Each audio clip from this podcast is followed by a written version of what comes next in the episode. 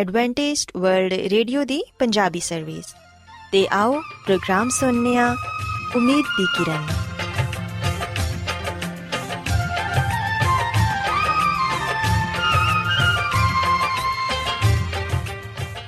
ਸਾਥਿਓ ਪ੍ਰੋਗਰਾਮ ਉਮੀਦ ਦੀ ਕਿਰਨ ਦੇ ਨਾਲ ਮੈਂ ਤੁਹਾਡੀ ਮੇਜ਼ਬਾਨ ਫਰਾਸਲੀਮ ਤੁਹਾਡੀ ਖidmat 'ਚ ਹਾਜ਼ਰ ਹਾਂ ਸਾਡੀ ਪੂਰੀ ਟੀਮ ਵੱਲੋਂ ਪ੍ਰੋਗਰਾਮ ਸੁਣਨ ਵਾਲੇ ਸਾਰੇ ਸਾਥੀਆਂ ਨੂੰ ਸਾਡਾ ਪਿਆਰ ਭਰਾ ਸਲਾਮ ਕਬੂਲ ਹੋਏ ਸਾਥਿਓ, ਉਮੀਦ ਕਰਨੀਆ ਕਿ ਤੁਸੀਂ ਸਾਰੇ ਖੁਦਾ ਤਾਲਾ ਦੇ ਫਜ਼ਲੋ ਕਰਮ ਨਾਲ ਖੈਰੀਅਤ ਨਾਲ ਹੋ।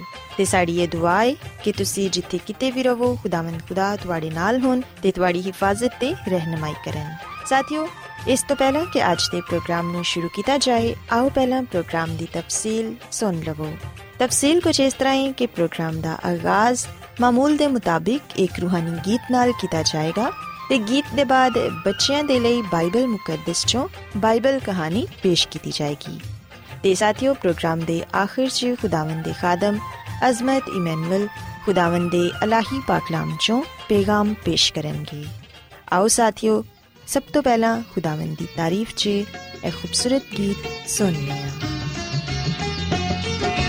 ਯਹੋਵਾ ਮੁਬਾਰਕ ਮੁਬਾਰਕ ਖੁਦਾ ਯਹੋਵਾ ਮੁਬਾਰਕ ਮੁਬਾਰਕ ਖੁਦਾ ਕਿ ਜਿਸ ਨੇ ਸੁਣੀ ਹੈ ਮੇਰੀ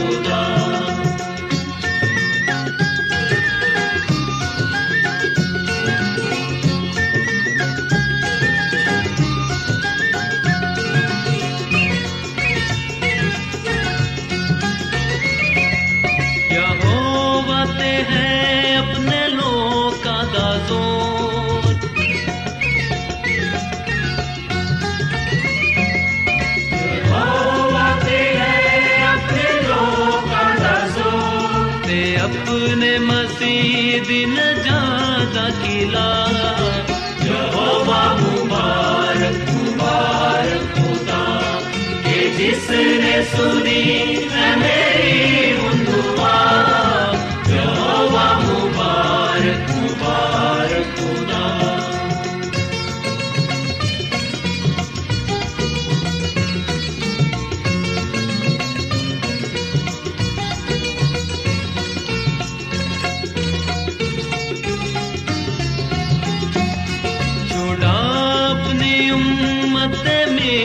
yazda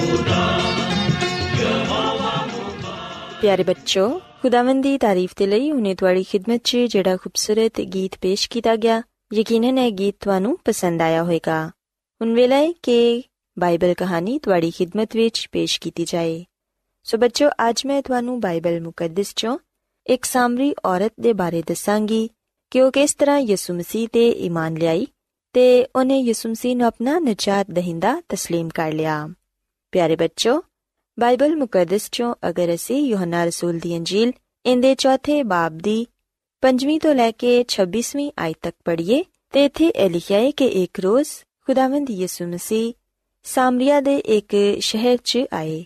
ਉੱਥੇ ਹਜ਼ਰਤ ਯਾਕੂਬ ਦਾ ਕੁਵਾਂ ਸੀ, ਜਿਹੜਾ ਉਹਨਾਂ ਨੇ ਆਪਣੇ ਬੇਟੇ ਹਜ਼ਰਤ ਯੂਸਫ ਨੂੰ ਦਿੱਤਾ ਸੀ, ਤੇ ਉਸੇ ਸ਼ਹਿਰ ਦੇ ਸਾਰੇ ਲੋਕ ਉਸ ਕੁਵੇਂ ਤੋਂ ਪਾਣੀ ਭਰਨ ਦੇ ਲਈ ਆਂਦੇ ਸਨ। ਪਿਆਰੇ ਬੱਚੋ ਅਸੀਂ ਵੇਖਿਆ ਕਿ ਯਿਸੂ ਮਸੀਹ ਜਦੋਂ ਉਸ ਸ਼ਹਿਰ 'ਚ ਆਏ ਤੇ ਉਹ ਵੀ ਉਸ ਕੁਵੇਂ ਤੇ ਬੈਠ ਕੇ ਥੋੜੀ ਦੇਰ ਦੇ ਲਈ ਆਰਾਮ ਕਰਨ ਲੱਗੇ ਤੇ ਜਦੋਂ ਉਸ ਕੁਵੇਂ ਤੇ ਬੈਠੇ ਹੋਏ ਸਨ ਤੇ ਉਦੋਂ ਇਸ ਤਰ੍ਹਾਂ ਹੋਇਆ ਕਿ ਕੁਝ ਦੇਰ ਦੇ ਬਾਅਦ ਉਥੇ ਇੱਕ ਸਾਮਰੀ ਔਰਤ ਪਾਣੀ ਭਰਨ ਦੇ ਲਈ ਆਈ, ਜਿੰਦੇ ਕੋਲੋਂ ਯਿਸੂ ਮਸੀਹ ਨੇ ਪਾਣੀ ਮੰਗਿਆ।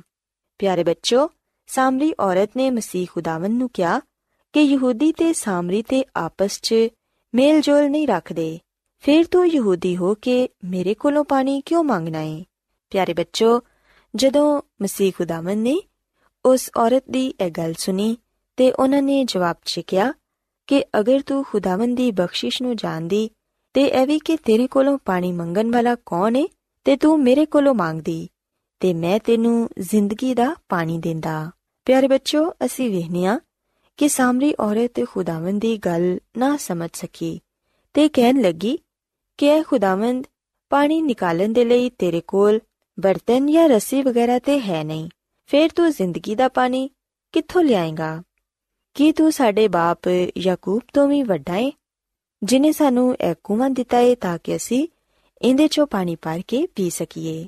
ਪਿਆਰੇ ਬੱਚੋ, ਅਸੀਂ ਵੇਖਿਆ ਕਿ ਉਸ ਔਰਤ ਦੀ ਨਜ਼ਰ 'ਚ ਹਜ਼ਰਤ ਯਾਕੂਬ ਬਹੁਤ ਵੱਡੇ ਇਨਸਾਨ ਸਨ, ਕਿਉਂਕਿ ਉਹਨਾਂ ਨੇ ਉਸ ਸ਼ਹਿਰ 'ਚ ਕੁਵਾਂ ਬਣਾਇਆ ਸੀ, ਜਿੰਦੇ ਜ਼ਰੀਏ ਲੋਕ ਉਥੋਂ ਪਾਣੀ ਭਰਦੇ ਸਨ ਤੇ ਇਸਤੇਮਾਲ ਕਰਦੇ ਸਨ। ਸੋ ਉਹ ਯਿਸੂ ਮਸੀਹ ਨੂੰ ਕਹਿਣ ਲੱਗੀ ਕਿ ਕੀ ਤੂੰ ਉਹਦੇ ਤੋਂ ਵੀ ਵੱਡਾ ਹੈ ਜਿਨੇ ਸਾਨੂੰ ਇਹ ਕੁਵਾਂ ਦਿੱਤਾ ਹੈ ਤਾਂ ਕਿ ਅਸੀਂ ਇਹਦੇ 'ਚੋਂ ਪਾਣੀ ਭਰ ਕੇ ਪੀ ਸਕੀਏ। ਤੇ ਬੱਚੋ, ਬਾਈਬਲ ਮੁਕੱਦਸ 'ਚ ਅਸੀਂ ਪੜ੍ਹਦੇ ਹਾਂ ਕਿ ਯਿਸੂ ਮਸੀਹ ਨੇ ਫਰਮਾਇਆ ਕਿ ਜੋ ਇਸ ਪਾਣੀ 'ਚੋਂ ਪੀਂਦਾ ਏ, ਉਹ ਫਿਰ ਪਿਆਸਾ ਹੋਏਗਾ। ਲੇਕਿਨ ਜਿਹੜਾ ਕੋਈ ਉਸ ਪਾਣੀ 'ਚੋਂ ਪੀਵੇਗਾ, ਜਿਹੜਾ ਮੈਂ ਉਹਨੂੰ ਦਵਾਂਗਾ, ਉਹ ਅਬਦ ਤੱਕ ਪਿਆਸਾ ਨਾ ਹੋਏਗਾ, ਬਲਕਿ ਉਹਦੇ 'ਚ ਹਮੇਸ਼ਾ ਦੀ ਜ਼ਿੰਦਗੀ ਦਾ ਚਸ਼ਮਾ ਜਾਰੀ ਰਹੇਗਾ। ਪਿਆਰੇ ਬੱਚੋ, ਉਦੋਂ ਉਸ ਔਰਤ ਨੇ ਕਿਹਾ ਕਿ, ਇਹ ਖੁਦਾਵੰਦ, ਉਹ ਪਾਣੀ ਮੈਨੂੰ ਵੀ ਦੇ ਦੇ, ਤਾਂ ਕਿ ਮੈਂ ਪਿਆਸੀ ਨਾ ਹੋਵਾਂ ਤੇ ਨਾ ਹੀ ਇੱਥੇ ਪਾਣੀ ਭਰਨ ਦੇ ਲਈ ਆਵਾਂ। ਯਿਸੂ ਮਸੀਹ ਨੇ ਕਿਹਾ ਕਿ, ਠੀਕ ਏ, ਮਗਰ ਪਹਿਲੇ ਤੂੰ ਆਪਣੇ ਸ਼ੋਹਰ ਨੂੰ ਇੱਥੇ ਬੁਲਾ ਕੇ ਲਿਆ ਪਿਆਰ ਬੱਚੋ ਅਸੀਂ ਵੇਖਿਆ ਕਿ ਉਸ ਔਰਤ ਨੇ ਕਿਹਾ ਕਿ ਮੈਂ ਤੇ ਬੇਸ਼ੋਹਰ ਹਾਂ ਫਿਰ ਯਿਸੂ ਮਸੀਹ ਨੇ ਫਰਮਾਇਆ ਕਿ ਤੂੰ ਠੀਕ ਕਹਿਨੀ ਏ ਕਿਉਂਕਿ ਤੂੰ ਪੰਜ ਸ਼ੋਹਰ ਕਰ ਚੁੱਕੀ ਏ ਤੇ ਹੁਣ ਤੂੰ ਜਿੰਦੇ ਕੋਲ ਏ ਉਹ ਵੀ ਤੇਰਾ ਸ਼ੋਹਰ ਨਹੀਂ ਪਿਆਰੇ ਬੱਚੋ ਅਸੀਂ ਵੇਖਿਆ ਕਿ ਯਿਸੂ ਮਸੀਹ ਦੀਆਂ ਇਹ ਗੱਲਾਂ ਸੁਣ ਕੇ ਉਹ ਔਰਤ ਹੈਰਾਨ ਹੋ ਗਈ ਤੇ ਯਿਸੂ ਮਸੀਹ ਨੂੰ ਨਬੀ تسلیم ਕਰਨ ਲੱਗੀ ਸਾਮਰੀ ਔਰਤ ਨੇ ਖੁਦਾਵੰਦ ਯਿਸੂ ਮਸੀਹ ਨੂੰ ਕਿਹਾ ਕਿ ਮੈਂ ਜਾਣਨੀ ਆ ਕਿ ਯਿਸੂ ਮਸੀਹ ਆਉਣ ਵਾਲਾ ਏ, ਤੇ ਜਦੋਂ ਉਹ ਆਏਗਾ ਤੇ ਸਾਨੂੰ ਇਹ ਸਾਰੀਆਂ ਗੱਲਾਂ ਦੱਸੇਗਾ। ਯਿਸੂ ਮਸੀਹ ਨੇ ਉਹਨੂੰ ਕਿਹਾ ਕਿ ਮੈਂ ਤੇਰੇ ਨਾਲ ਜਿਹੜਾ ਬੋਲ ਰਿਹਾ ਵਾਂ, ਉਹ ਹੀ। ਆ ਤੇ ਬੱਚੋ, ਅਸੀਂ ਵੇਖਿਆ ਕਿ ਸਾਮਰੀ ਔਰਤ ਤੇ ਪਹਿਲੇ ਹੀ ਖੁਦਾਵੰਦ ਯਿਸੂ ਮਸੀਹ ਨੂੰ ਨਬੀ ਮੰਨ ਚੁੱਕੀ ਸੀ, ਲੇਕਿਨ ਜਦੋਂ ਯਿਸੂ ਮਸੀਹ ਨੇ ਇਹ ਦੱਸਿਆ ਕਿ ਆਉਣ ਵਾਲਾ ਮੈਂ ਹੀ ਆ ਤੇ ਉਦੋਂ ਉਹ ਪੂਰੀ ਤਰ੍ਹਾਂ ਕਾਇਲ ਹੋ ਗਈ ਤੇ ਉਹ ਬੜੀ ਬੇਚੈਨ ਹੋਣ ਲੱਗੀ ਤਾਂ ਕਿ ਇਹ ਖੁਸ਼ਖਬਰੀ ਸ਼ਹਿਰ ਵਾਲਿਆਂ ਨੂੰ ਵੀ ਜਾ ਕੇ ਦੱਸੇ। ਉਹ ਪਾਣੀ ਦਾ ਭਰਿਆ ਹੋਇਆ ਕੜਾ ਵੀ ਉਥੇ ਹੀ ਛੱਡ ਗਈ ਤਾਂ ਕਿ ਉਹ ਜਲਦੀ ਨਾਲ ਜਾ ਕੇ ਇਸ ਖੁਸ਼ਖਬਰੀ ਨੂੰ ਦੂਸਰਿਆਂ ਤੱਕ ਪਹੁੰਚਾਏ। ਤੇ ਬੱਚੋ ਅਸੀਂ ਵੇਖਿਆ ਕਿ ਜਦੋਂ ਸਾਮਰੀ ਔਰਤ ਨੇ ਜਾ ਕੇ ਇਹ ਖੁਸ਼ਖਬਰੀ ਲੋਕਾਂ ਨੂੰ ਦੱਸੀ ਤੇ ਉਦੋਂ ਉਸ ਸ਼ਹਿਰ ਦੇ ਸਾਰੇ ਲੋਕ ਯਿਸੂ ਮਸੀਹ ਤੇ ਈਮਾਨ ਲੈ ਆਏ। ਤੇ ਯਿਸੂ ਮਸੀਹ ਨੂੰ ਆਪਣਾ ਨਜਾਤ ਦਹਿੰਦਾ تسلیم ਕਰਨ ਲੱਗੇ ਸੋ ਬੱਚੋ ਮੈਂ ਉਮੀਦ ਕਰਨੀ ਆ ਕਿ ਤੁਹਾਨੂੰ ਅੱਜ ਦੀ ਬਾਈਬਲ ਕਹਾਣੀ ਪਸੰਦ ਆਈ ਹੋਵੇਗੀ ਤੇ ਤੁਸੀਂ ਇਸ ਗੱਲ ਨੂੰ ਸਿੱਖਿਆ ਹੋਵੇਗਾ ਕਿ ਕਿਸ ਤਰ੍ਹਾਂ ਇੱਕ ਸਾਮਰੀ ਔਰਤ ਯਿਸੂ ਮਸੀਹ ਤੇ ਈਮਾਨ ਲਿਆਈ ਤੇ ਉਹਨੇ ਇਹ ਖੁਸ਼ਖਬਰੀ ਦੂਸਰਿਆਂ ਨੂੰ ਵੀ ਦਿੱਤੀ ਤਾਂ ਕਿ ਦੂਸਰੇ ਵੀ ਯਿਸੂ ਮਸੀਹ ਤੇ ਈਮਾਨ ਲਿਆਣ ਤੇ ਨਜਾਤ ਪਾਣ ਸੋ ਬੱਚੋ ਅੱਜ ਸਾਨੂੰ ਵੀ ਇਹ ਚਾਹੀਦਾ ਹੈ ਕਿ ਅਸੀਂ ਵੀ ਦੂਸਰਿਆਂ ਨੂੰ ਯਿਸੂ ਮਸੀਹ ਦੇ ਮੁਤਲਕ ਦਸੀਏ ਉਹਨਾਂ ਦਾ ਪਾਕ ਕਲਾਮ ਦੂਸਰਿਆਂ ਤੱਕ ਪਹੁੰਚਾਈਏ ਤਾਂ ਕਿ ਸਾਰੇ ਲੋਕ ਨਜਾਤ ਪਾ ਸਕਣ। ਸੋ ਮੇਰੀ ਇਹ ਦੁਆ ਹੈ ਕਿ ਖੁਦਾਵੰਦ ਖੁਦਾ ਤੁਹਾਡੇ ਨਾਲ ਹੋਣ ਤੇ ਤੁਹਾਨੂੰ ਇਹ ਤੋਫੀਕ ਦੇਣ ਕਿ ਤੁਸੀਂ ਵੀ ਯਿਸੂ ਮਸੀਹ ਤੇ ਈਮਾਨ ਲਿਆਓ, ਉਹਨਾਂ ਨੂੰ ਕਬੂਲ ਕਰਕੇ ਨਜਾਤ ਪਾ ਸਕੋ।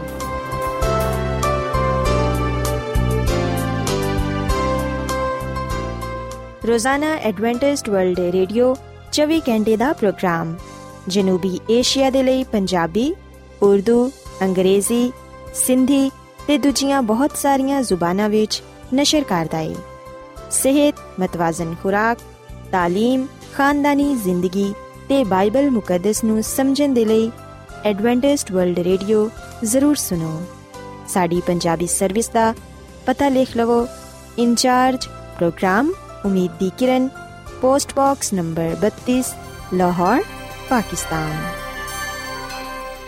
Adventist world radio ਵੱਲੋਂ ਪ੍ਰੋਗਰਾਮ ਉਮੀਦ ਦੀ ਕਿਰਨ ਨਿਸ਼ਰ ਕੀਤਾ ਜਾ ਰਿਹਾ ਹੈ ਹੁਣ ਵੇਲੇ ਹੈ ਕਿ ਅਸੀਂ ਖੁਦਾ ਦੇ ਪਾਕ ਕਲਾਮ ਚੋਂ ਪੈਗਾਮ ਸੁਣੀਏ। ਤੇ ਅੱਜ ਤੁਹਾਡੇ ਲਈ ਪੈਗਾਮ ਖੁਦਾ ਦੇ ਖਾਦਮ ਅਜ਼ਮਤ ਇਮਨੁਅਲ ਪੇਸ਼ ਕਰਨਗੇ। ਤੇ ਆਓ ਆਪਣੇ ਦਿਲਾਂ ਨੂੰ ਤਿਆਰ ਕਰੀਏ ਤੇ ਖੁਦਾ ਦੇ ਕਲਾਮ ਨੂੰ ਸੁਣੀਏ। ਯਿਸੂ ਮਸੀਹ ਦੇ ਅਜ਼ਲੀ ਤੇ ਅਬਦੀ ਨਾਮ ਵਿੱਚ ਸਾਰੇ ਸਾਥੀਆਂ ਨੂੰ ਸਲਾਮ। ਸਾਥੀਓ ਮੈਂ ਮਸੀਹ ਯਿਸੂ ਵਿੱਚ ਤੁਹਾਡਾ ਖਾਦੀਮ ਅਜ਼ਮਤ ਇਮਾਨੁਅਲ ਕਲਾਮੇ ਮੁਕੱਦਸ ਦੇ ਨਾਲ ਤੁਹਾਡੀ ਖਿਦਮਤ ਵਿੱਚ ਹਾਜ਼ਰ ਹਾਂ ਤੇ ਮੈਂ ਖੁਦਾਵੰਦ ਖੁਦਾ ਦਾ ਸ਼ੁਕਰ ਅਦਾ ਕਰਨਾ ਵਾਂ ਕਿ ਅੱਜ ਮੈਂ ਤੁਹਾਨੂੰ ਇੱਕ ਵਾਰ ਫੇਰ ਖੁਦਾਵੰਦ ਦਾ ਕਲਾਮ ਸੁਣਾ ਸਕਾਂ। ਸਾਥੀਓ, ਮੈਨੂੰ ਉਮੀਦ ਹੈ ਕਿ ਤੁਸੀਂ ਹੁਣ ਖੁਦਾਵੰਦ ਦੇ ਕਲਾਮ ਨੂੰ ਸੁਣਨ ਦੇ ਲਈ ਤਿਆਰ ਹੋ। ਆਓ ਆਪਣੇ ਈਮਾਨ ਦੀ ਮਜ਼ਬੂਤੀ ਤੇ ਈਮਾਨ ਦੀ ਤਰੱਕੀ ਦੇ ਲਈ ਖੁਦਾਵੰਦ ਦੇ ਕਲਾਮ ਨੂੰ ਸੁਣੀਏ। ਅੱਜ ਅਸੀਂ ਜਿਸ ਗੱਲ ਨੂੰ ਸਿੱਖਾਂਗੇ ਉਹ ਹੈ ਕਿ ਖੁਦਾਵੰਦ ਦਾ ਕਲਾਮ ਸਾਨੂੰ ਹੁਕਮ ਦਿੰਦਾ ਹੈ ਕਿ ਅਸੀਂ ਗੁਨਾਹ ਨਾ ਕਰੀਏ। ਸਾਥੀਓ, ਅਗਰ ਅਸੀਂ ਯਹੋਨਾ ਦੀ ਅੰਜੀਲ ਦੇ 8ਵੇਂ ਬਾਬ ਦੀ ਪਹਿਲੀ ਐਤ ਤੋਂ ਲੈ ਕੇ 11ਵੀਂ ਐਤ ਤੱਕ ਪੜ੍ਹੀਏ, ਤੇ ਇੱਥੇ ਸਾਨੂੰ ਇੱਕ ਐਸਾ ਵਾਕਿਆ ਪੜਨ ਨੂੰ ਮਿਲੇਗਾ ਜਿਦੇ ਵਿੱਚ ਯਿਸੂ ਮਸੀਹ ਨੇ ਇੱਕ ਔਰਤ ਦੇ ਗੁਨਾਹਾਂ ਨੂੰ ਮਾਫ ਕੀਤਾ ਤੇ ਉਹਨੂੰ ਆ ਫਿਰ ਹੁਕਮ ਦਿੱਤਾ ਕਿ ਉਹ ਫਿਰ ਗੁਨਾਹ ਨਾ ਕਰੇ। ਆਓ ਅਸੀਂ ਕੁਝ ਦੇਰ ਦੇ ਲਈ ਇਸ ਵਾਕਿਏ ਤੇ ਗੁਰਖੋਸ ਕਰੀਏ ਸਾਥੀਓ ਯੋਹਨਾ ਦੀ ਅੰਜੀਲ ਦੇ 8 ਬਾਬ ਦੀ ਪਹਿਲੀ ਐਤ ਤੋਂ ਲੈ ਕੇ 5 ਐਤ ਤੱਕ ਆ ਗੱਲ ਲਿਖੀ ਹੋਈ ਏ ਕਿ ਯਿਸੂ ਮਸੀਹ ਜ਼ੈਤੂਨ ਦੇ ਪਹਾੜ ਨੂੰ ਗਿਆ ਸਵੇਰ ਸਵੇਰੇ ਹੀ ਉਹ ਫਿਰ ਹੈਕਲ ਵਿੱਚ ਆਇਆ ਤੇ ਸਾਰੇ ਲੋਕੀ ਉਹਦੇ ਕੋਲ ਆਏ ਤੇ ਉਹ ਬਹਿ ਕੇ ਉਹਨਾਂ ਨੂੰ تعلیم ਦੇਣ ਲੱਗਾ ਫੱਕੀ ਤੇ ਫਰੀਸੀ ਇੱਕ ਔਰਤ ਨੂੰ ਲਿਆਏ ਜਿਹੜੀ ਜ਼ਨਾ ਵਿੱਚ ਪਕੜੀ ਗਈ ਸੀ ਉਹ ਉਹਨੂੰ ਵਿੱਚ ਖੜਾ ਕਰਕੇ ਯਿਸੂ ਨੂੰ ਕਹਿਣ ਲੱਗੇ ਕਿ ਐ ਉਸਤਾਦ ਆ ਔਰਤ ਜ਼ਨਾ ਵਿੱਚ ਗੁਨਾਹ ਕਰਦੇ ਹੋਇਆਂ ਪਕੜੀ ਗਈ ਏ ਤੋਰੇਤ ਵਿੱਚ موسی ਨੇ ਸਾਨੂੰ ਹੁਕਮ ਦਿੱਤਾ ਹੈ ਕਿ ਇੰਜ ਦੀ ਔਰਤਾਂ ਨੂੰ ਸੰਸਾਰ ਕੀਤਾ ਜਾਏ ਸੋ ਤੂੰ ਇਸ ਔਰਤ ਦੇ ਬਾਰੇ ਕੀ ਕਹਿਣਾ ਹੈ ਸਾਥੀਓ ਅਸੀਂ ਬਾਈਬਲ ਮੁਕੱਦਸ ਦੇ ਇਸ ਹਵਾਲੇ ਵਿੱਚ ਇਸ ਗੱਲ ਨੂੰ ਪੜ੍ਹਨੇ ਆ ਕਿ ਜਦੋਂ ਖੁਦਾਵੰਦ ਯਿਸੂ ਮਸੀਹ ਲੋਕਾਂ ਨੂੰ تعلیم ਦੇਂਦਿਆ ਸੀ ਉਸ ਵੇਲੇ ਫੱਕੀ ਤੇ ਫਰੀਸੀ ਇੱਕ ਔਰਤ ਨੂੰ ਲੈ ਕੇ ਆਏ ਜਿਹੜੀ ਕਿ ਜ਼ਨਾਕਾਰੀ ਵਿੱਚ ਪਕੜੀ ਗਈ ਸੀ ਸਾਥੀਓ ਫੱਕੀ ਤੇ ਫਰੀਸੀ ਆ ਯਹੂਦੀਆਂ ਦਾ ਇੱਕ ਐਸਾ ਫਿਰਕਾ ਹੈ ਜਿਹੜਾ ਕਿ ਇਸ ਗੱਲ ਦਾ ਦਾਵਾ ਕਰਦਾ ਹੈ ਕਿ ਉਹ ਬੜੀ ਪਾਬੰਦੀ ਦੇ ਨਾਲ ਸ਼ਰੀਅਤ ਤੇ ਅਮਲ ਕਰਦੇ ਨੇ ਤੇ ਸਾਥੀਓ ਇਹ ਗੱਲ ਸੱਚ ਵੀ ਹੈ ਕਿ ਫੱਕੀ ਤੇ ਫਰੀਸੀ ਸ਼ਰੀਅਤ ਨੂੰ ਬੜੀ ਅੱਛੀ ਤਰ੍ਹਾਂ ਜਾਣਦੇ ਸਨ ਤੇ ਬੜੀ ਪਾਬੰਦੀ ਦੇ ਨਾਲ ਅਮਲ ਵੀ ਕਰਦੇ ਸਨ ਤੇ ਜਿਹੜਾ ਕੋਈ ਸ਼ਖਸ ਸ਼ਰੀਅਤ ਨੂੰ ਨਹੀਂ ਮੰਨਦਾ ਸੀ ਜਾਂ ਜਿਹੜਾ ਸ਼ਰੀਅਤ ਦੀਆਂ ਗੱਲਾਂ ਨੂੰ ਰੱਦ ਕਰਦਾ ਸੀ, ਅਗਰ ਕਿਸੇ ਕੋਲੋਂ ਗਲਤੀ ਖਤਾ ਹੋ ਜਾਂਦੀ, ਫੱਕੀ ਤੇ ਫਰੀਸੀ ਫੌਰਨ ਉਹਨਾਂ ਤੇ ਸਜ਼ਾ ਲਾਗੂ ਕਰਦੇ। ਸ਼ਰੀਅਤ ਦੇ ਮੁਤਾਬਿਕ ਉਹਨਾਂ ਨੂੰ ਸਜ਼ਾ ਦਿੰਦੇ। ਪਰ ਅਸੀਂ ਵਿਖਨੇ ਕਿ ਖੁਦਾਵੰਦ ਇਸ ਗੱਲ ਤੋਂ ਵਾਕਿਫ ਸੀ। ਖੁਦਾਵੰਦ ਜਿਹੜਾ ਕਿ ਦਿਲਾਂ ਨੂੰ ਜਾਣਦਾ ਹੈ। ਬਾਈਬਲ ਮੁਕੱਦਸ ਗੱਲ ਬਿਆਨ ਕਰਦੀ ਹੈ ਕਿ ਫੱਕੀ ਤੇ ਫਰੀਸੀ ਬੈਰੂਨੀ ਤੌਰ ਨਾਲ ਤੇ ਬੜੇ ਅੱਛੇ ਸਨ। ਵਖਾਈ ਤੇ ਬੜੇ ਅੱਛੇ ਦਿੰਦੇ ਸਨ।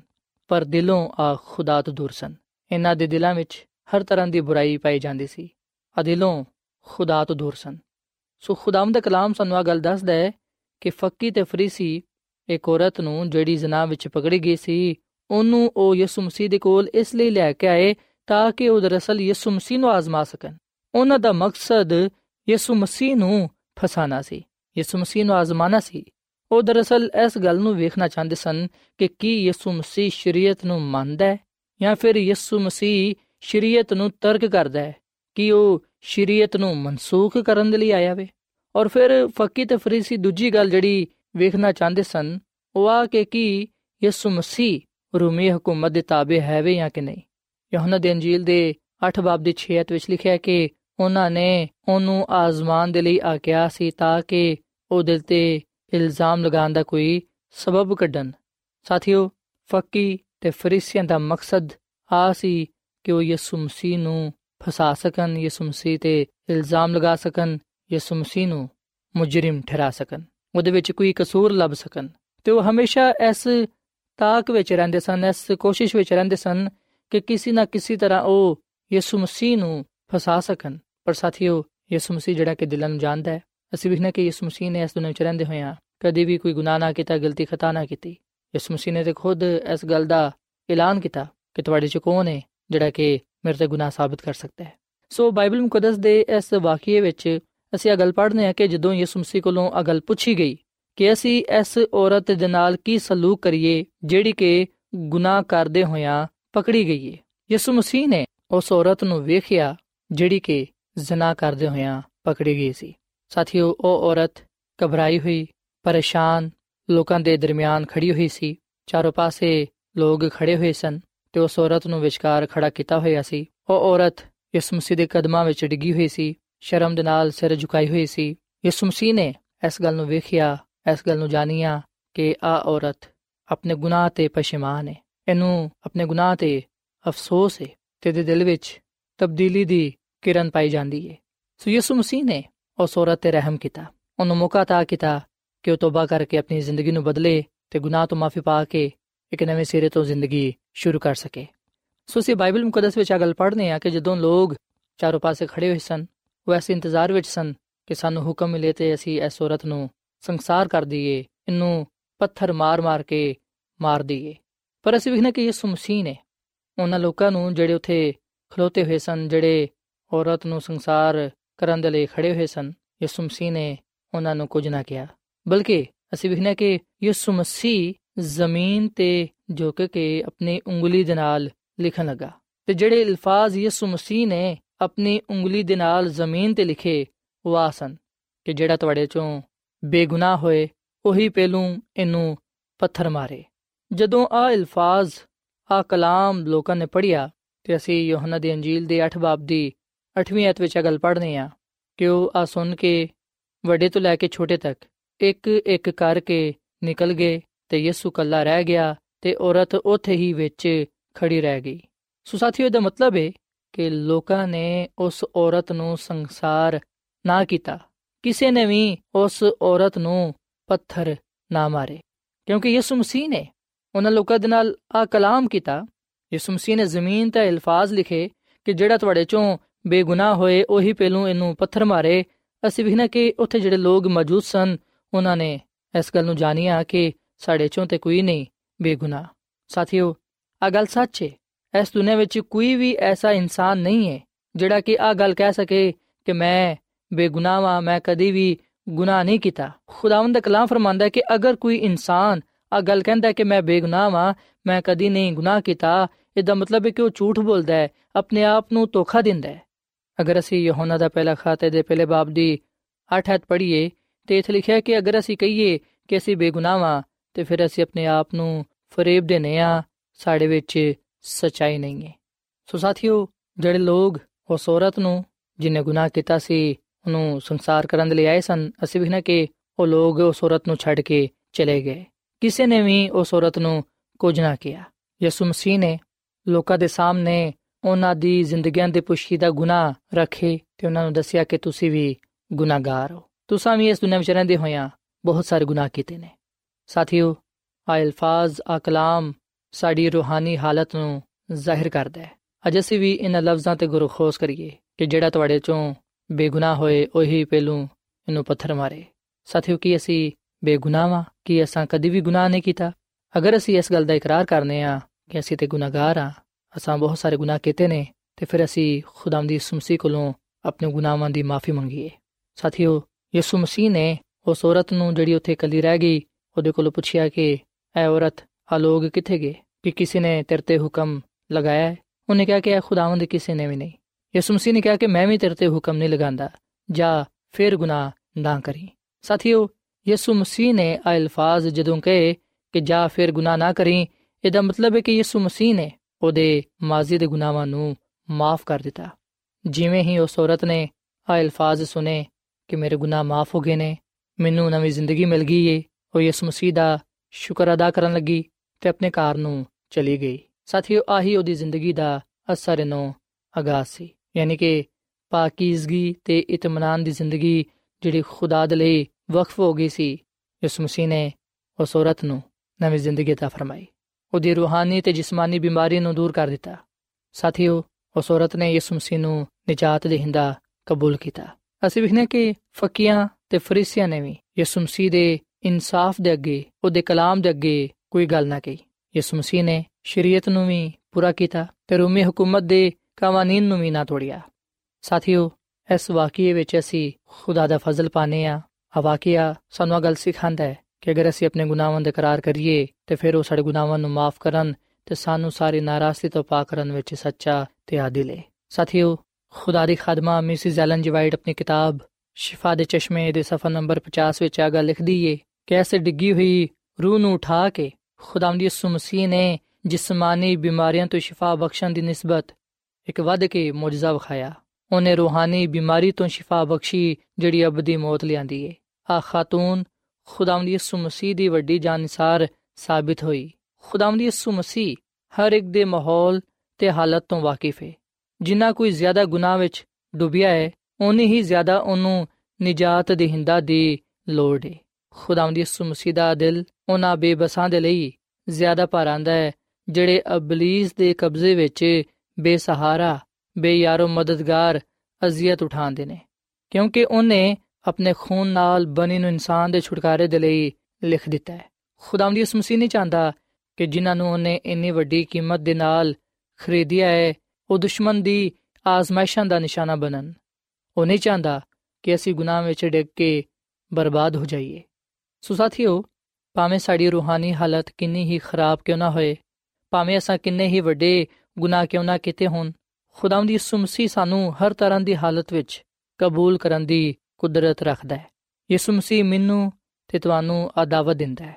ਉਹਦਾ ਆ ਫਰਮਾਨ ਹੈ ਕਿ ਐ ਮਿਹਨਤ ਉਠਾਨ ਵਾਲਿਓ ਤੇ ਬੋਝ ਦੇ ਦਬੇ ਹੋਏ ਲੋਕੋ, ਸਾਰੇ ਮੇਰੇ ਕੋਲ ਆਓ, ਮੈਂ ਤੁਹਾਨੂੰ ਆਰਾਮ ਦਵਾਂਗਾ।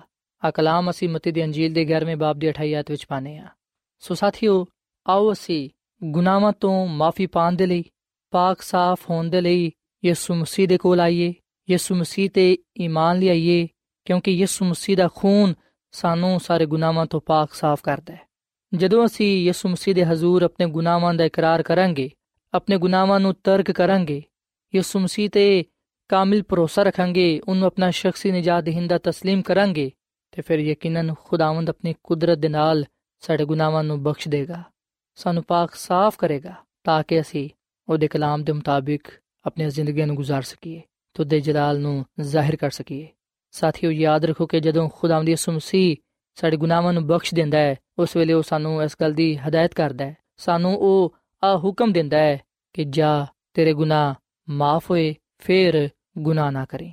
ਆਓ ਅਸੀਂ ਖੁਦਾਵੰਦ ਦਾ ਸ਼ੁਕਰ ਅਦਾ ਕਰੀਏ, ਜਿਨੇ ਸਾਡੇ ਗੁਨਾਹਾਂ ਨੂੰ ਬਖਸ਼ ਦਿੱਤਾ ਹੈ, ਸਾਨੂੰ ਮਾਫ ਕੀਤਾ ਹੈ, ਸਾਡੇ ਤੇ ਆਪਣਾ ਫਜ਼ਲ ਕੀਤਾ ਹੈ, ਤਾਂ ਕਿ ਅਸੀਂ ਫਿਰ ਗੁਨਾਹ ਨਾ ਕਰੀਏ, ਗੁਨਾਹ ਵਿੱਚ ਜ਼ਿੰਦਗੀ ਨਾ ਗੁਜ਼ਾਰੀਏ, ਬਲਕਿ ਅਸੀਂ ਉਹਦੀ ਰਾਸਤਬਾਜ਼ੀ ਵਿੱਚ ਜ਼ਿੰਦਗੀ ਗੁਜ਼ਾਰਦੇ ਹੋਈਆਂ ਉਹਦੀ ਕਾਮਿਲ ਮਰਜ਼ੀ ਨੂੰ ਪੂਰਾ ਕਰ ਸਕੀਏ ਉਹਨੂੰ ਕਬੂਲ ਕਰਕੇ ਹਮੇਸ਼ਾ ਦੀ ਜ਼ਿੰਦਗੀ ਹਾਸਲ ਕਰ ਸਕੀਏ ਬਾਈਬਲ ਮੁਕੱਦਸ ਦੀ ਇਹ ਤਾਲੀਮ ਹੈ ਆ ਖੁਸ਼ਖਬਰੀ ਦਾ ਪੈਗਾਮ ਹੈ ਕਿ ਜਿਹੜਾ ਕੋਈ ਵੀ ਯਿਸੂ ਮਸੀਹ ਤੇ ਈਮਾਨ ਲਿਆਏਗਾ ਉਹ ਹਲਾਕ ਨਹੀਂ ਹੋਏਗਾ ਬਲਕਿ ਉਹ ਅਬਦੀ ਜ਼ਿੰਦਗੀ ਪਾਏਗਾ ਸੋ ਸਾਥੀਓ ਅੱਜ ਮੈਂ ਤੁਹਾਡੇ ਅੱਗੇ ਅਪੀਲ ਕਰਨਾ ਵਾ ਕਿ ਤੁਸੀਂ ਖੁਦਾਵੰਦ ਯਿਸੂ ਮਸੀਹ ਨੂੰ ਆਪਣਾ ਸ਼ਖਸੀ ਨਜਾਤ ਦੇਹਿੰਦਾ تسلیم ਕਰੋ ਉਹਦੇ ਤੇ ਈਮਾਨ ਲਿਆਓ ਜਦੋਂ ਤੁਸੀਂ ਯਿਸੂ ਮਸੀਹ ਨੂੰ ਕਬੂਲ ਕਰੋਗੇ ਯਕੀਨ ਜਾਨੋ ਯਿਸੂ ਮਸੀਹ ਤੁਹਾਡੇ ਗੁਨਾਹਾਂ ਨੂੰ ਬਖਸ਼ ਦੇਣਗੇ, ਤੁਹਾਨੂੰ ਮਾਫ ਫਰਮਾਣਗੇ, ਤੁਹਾਨੂੰ ਨਵੀਂ ਜ਼ਿੰਦਗੀ عطا ਫਰਮਾਣਗੇ, ਤਾਂ ਕਿ ਤੁਸੀਂ ਰਾਸਤਬਾਜ਼ੀ ਦੀ ਜ਼ਿੰਦਗੀ گزارਦੇ ਹੋਇਆ ਉਹਦੇ ਜਲਾਲ ਨੂੰ ਜ਼ਾਹਰ ਕਰ ਸਕੋ ਤੇ ਪਾਕੀਜ਼ਗੀ ਵਿੱਚ ਰਹਿੰਦੇ ਹੋਇਆ ਉਹਦੀ ਕੁਰਬਤ ਵਿੱਚ ਕਾਇਮ ਦائم ਰਹਿ ਸਕੋ।